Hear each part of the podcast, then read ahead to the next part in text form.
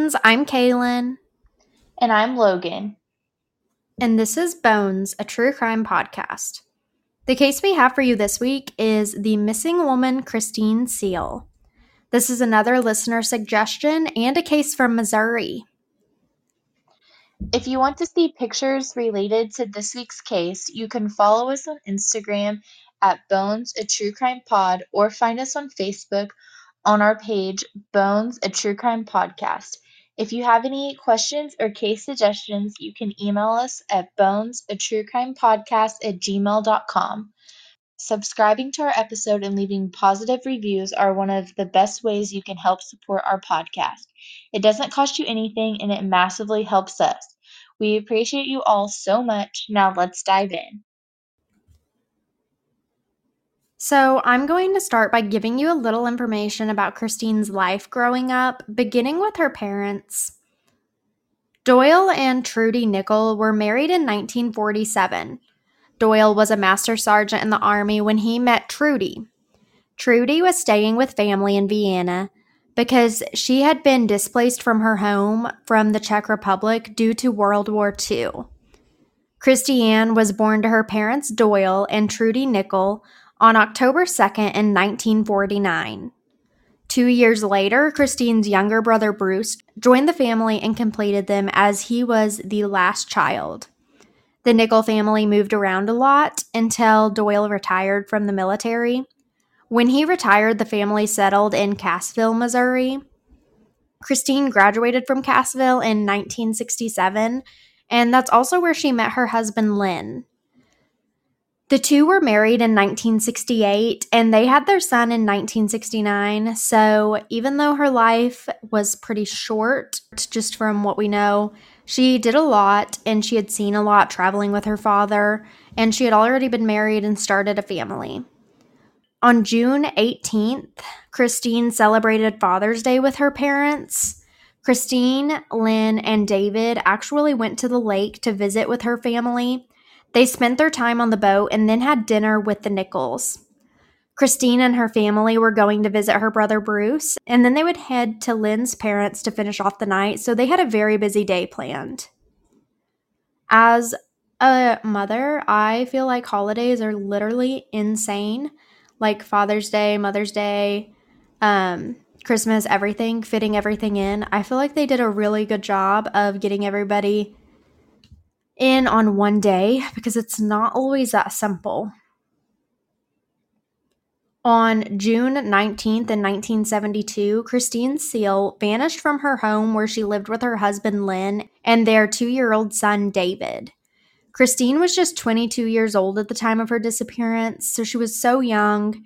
She had her cosmetology license and worked at a beauty shop in Monett, Missouri called Dwayne's. Christine had brown hair, blue eyes, and was pretty tall for a girl. Christine was 5'8 and she weighed 150 pounds. The Seal family had just, the Seal family was just starting out. They were young and money was tight. They were living in a trailer house on the family farm to try and cut expenses. Lynn Seal worked on his family's dairy farm in Verona, Missouri. So, all of these towns are really close together for maybe any listeners we have that aren't local. Um, so it's not really like they had a long commute anywhere. But Lynn left, but Lynn would leave for work around 8 a.m. the morning that Christine disappeared. When Lynn left the house, both Christine and David were still asleep in bed, and at 9:30, the local mailman came by the house and Christine's toddler David was crying at the door, and the postal worker assumed he was just crying to go outside. But this is pretty important as far as the timestamp goes. Um, at 8, David was fast asleep with Christine. At 9:30, just an hour and a half later, he was standing at the door crying. So less than 2 hours after Lynn left the house initially at 9:45, 15 minutes after the mailman, Lynn returned to the family home to grab his motorcycle Lynn was going to use his motorcycle to round up some of the animals on the farm, but that ended up being the last thing he would worry about on that early summer day. When Lynn arrived, David was found crying in the kitchen, but Christine was missing. Christine's vehicle and purse were both at the residence, so either she left on foot or someone picked her up.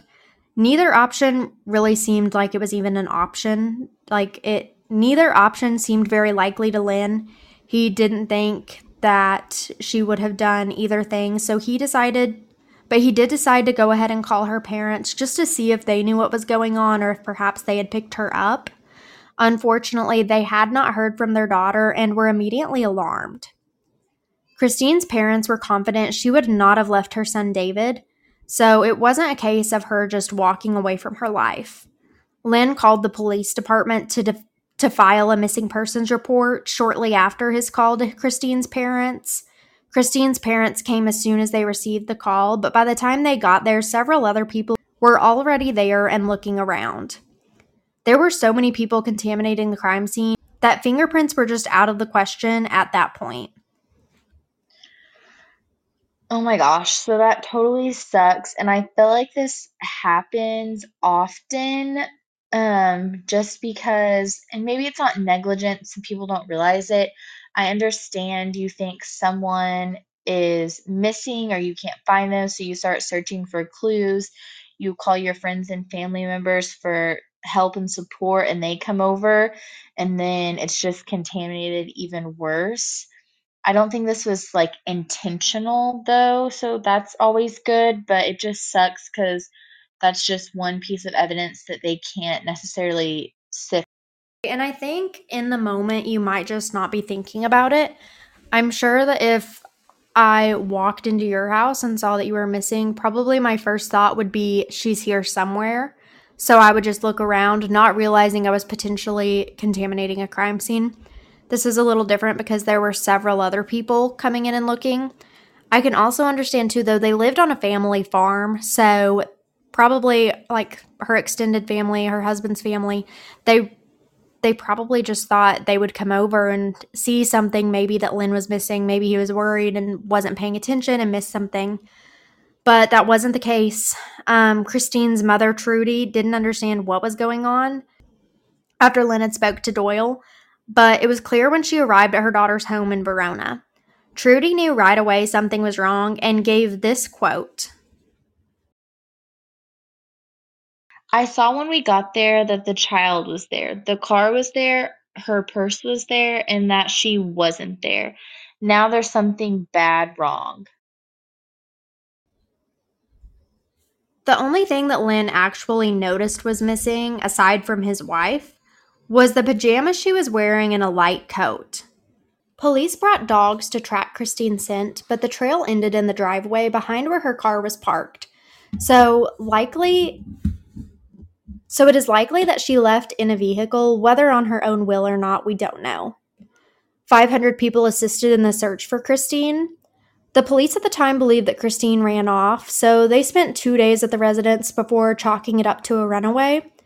They contaminated the scene by smoking and dropping their own cigarette butts on the ground.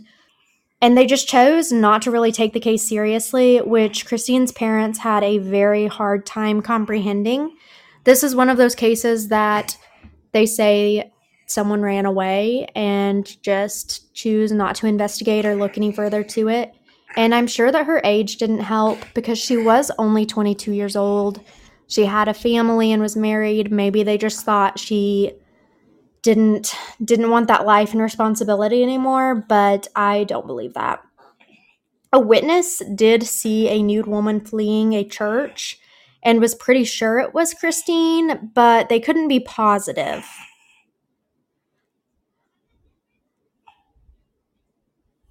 I don't know if anyone's going to hear Bridger in here, congested. Sorry about that, mom duty.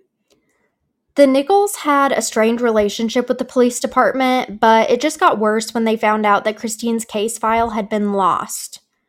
Since these unfortunate events had taken place, a new chief of police and sheriff deputy have taken new, have taken a new interest in the case. They are working on rebuilding the relationship and the trust with the family that was obviously broken. While Christine's parents aren't thrilled with how the case has been handled, they're willing to do anything to find their daughter and they're just going to cooperate the best they can. Two years after Christine's disappearance, Lynn actually divorced her legally and remarried. Lynn's new wife adopted David, and the family moved to Georgia. Lynn and his new wife added two more kids to their family seven years after Christine dis- Christine's disappearance, and she was legally declared seven years after Christine's disappearance. She was legally declared dead.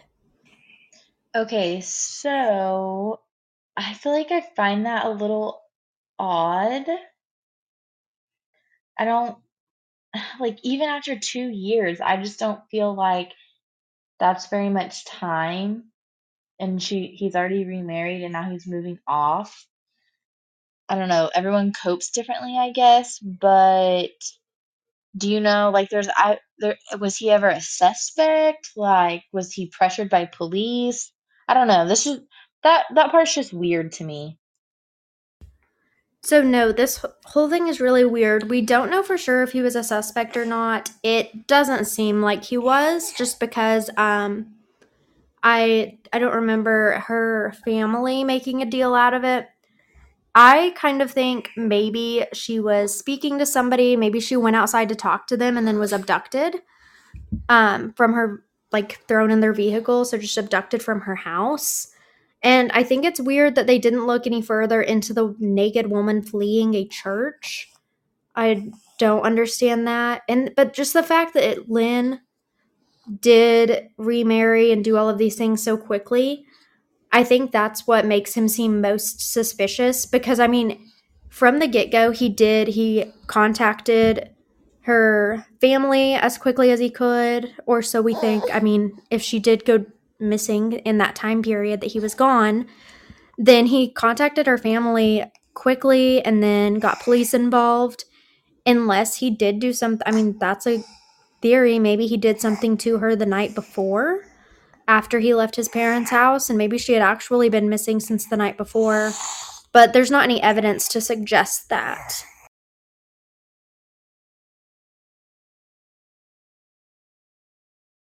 So that that is really all that we know. Christine's father Doyle died in 2019 at the age of 98. He never knew what happened to his daughter, but it significantly impacted his life. Doyle and his wife Trudy would volunteer at hospitals as a way to help others. Christine's son David is grown now with no memories of his mother, which is so sad.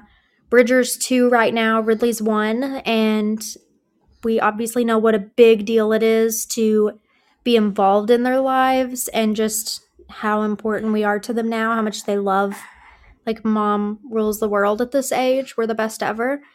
And he didn't even have a chance to outgrow that and like turn into a daddy's boy or anything because and, and he kind of didn't have a choice, but he never got to experience that and have the memories with his mom, which is super sad. David is actually now a retired air traffic controller who works as a real estate agent. David explained that if there were any leads in the case of his mother's disappearance, that his father was always the first in line to help. Um, it's obviously David's an adult now. He's retired from a job. It's really likely that if somebody was responsible for Christine's disappearance, that they could be dead by now or even just not remember. Like they could be going through dementia or whatever. So it's really hard to fathom this. Unfortunately for Lynn, he has been dealing with side effects of a car accident the last few years. So he actually can't participate in helping with anything to do with his um, ex wife's disappearance. I don't even know if I should call her an ex wife because they could have still been married if it wasn't for her disappearance. Christine's mother and brother are both still advocating for Christine and have even offered a reward. They still want to find out what happened to their daughter and sister, and they want justice. If alive today, Christine would be 73 years old, but it just isn't really likely that's an option. So let's hear your thoughts, Logan. Yeah, so this is an odd case, I feel like, and just the fact that the police didn't take it serious at all. There's no mention of any suspects. They didn't investigate that naked woman that was seen fleeing a church. I just, this is all too weird for me. I feel like if any of our listeners have heard of this case and know more information, like we would be so glad to hear it because this one has just really got me stumped. Like, I know we talk about like lack of evidence, you know, people not talking, you know, police corruption. I don't know. This one is just really off to me. Like, no one knows anything, no one suspects anything. Like, the husband hasn't made any theories, the family hasn't made any theories, or if they have, I guess maybe it's just not been known. Maybe we couldn't find it. But I don't know. This this case just really bothers me for some reason. Um I feel like yes, she they did living on a family farm, so maybe there wasn't any eyewitnesses, but like um so yeah, like I said before, I know I mentioned like was Lynn investigated? Was he questioned? I thought it was kind of weird that he moved on so quickly and remarried, but also to that, like it was reported that David, their son, was left there in the home alone. I just feel like obviously he cares about his son. He moved on and had a life with his son. If he did something, I don't feel like he would just leave his son there. And that's how it was reported, I guess, from the mailman. Well, and I just, I don't know. And we hear too that like David doesn't think that his father was involved. Like he's pretty I'm sure that a lot of people say, "Oh, like your dad did it." Like that's where your mind goes, the spouse did it. Right. A lot of um a lot of what was I about to say? It looks really like that he doesn't believe his dad did it though. I kind of wonder maybe his dad didn't do it but also, what if his dad did and he's just denial? That's his last parent that he has, like the last one on earth.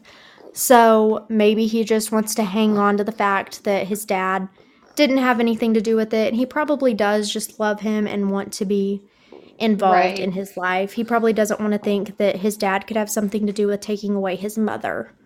Well, and he was so young. He doesn't remember their relationship. He doesn't remember anything about that time. So, of course, you wouldn't think that your dad was involved because you don't you don't already have that persona of how he was with your mother or during her disappearance. You just know that he, you know, is a great dad to you. He's always advocated for her and for her disappearance.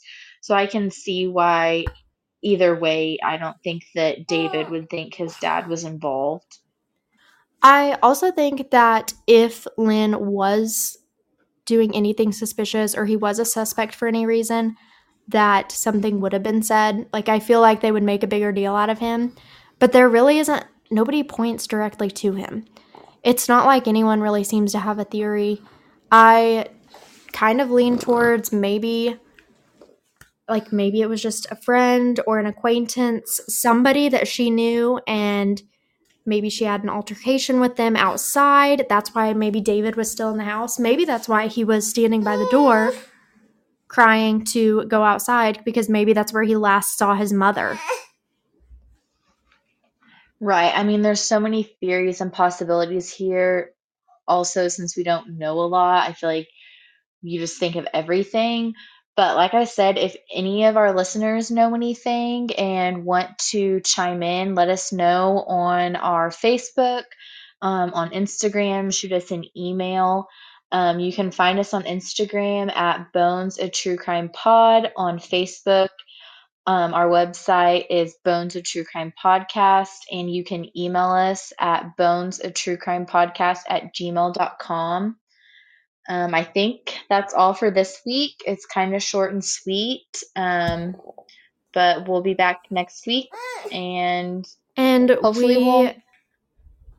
in our Facebook group, we will have to have a discussion. If you follow us on Facebook or you like our page but haven't already, go join our group and we can talk there about it. Um, yes. there really was not much information to make an episode out of for this case, but I do want to start. A lot of our cases don't have a lot of information because we do try to stay local and there's just not a lot out there. So I think that this is something that we need to kind of start doing, maybe doing smaller episodes on cases of people who have not a lot of reporting or pub- publicity, or maybe even combining um, several missing person cases um, to make a full episode. So give us your thoughts on that too. Yes, we want to know you your guys' feedback. Um, you guys are supporters, you're our listeners. Um, we want you to keep listening. So any suggestions you have, we are more than willing to hear. Okay, I think we're good then. See you guys next week. Bye. Bye.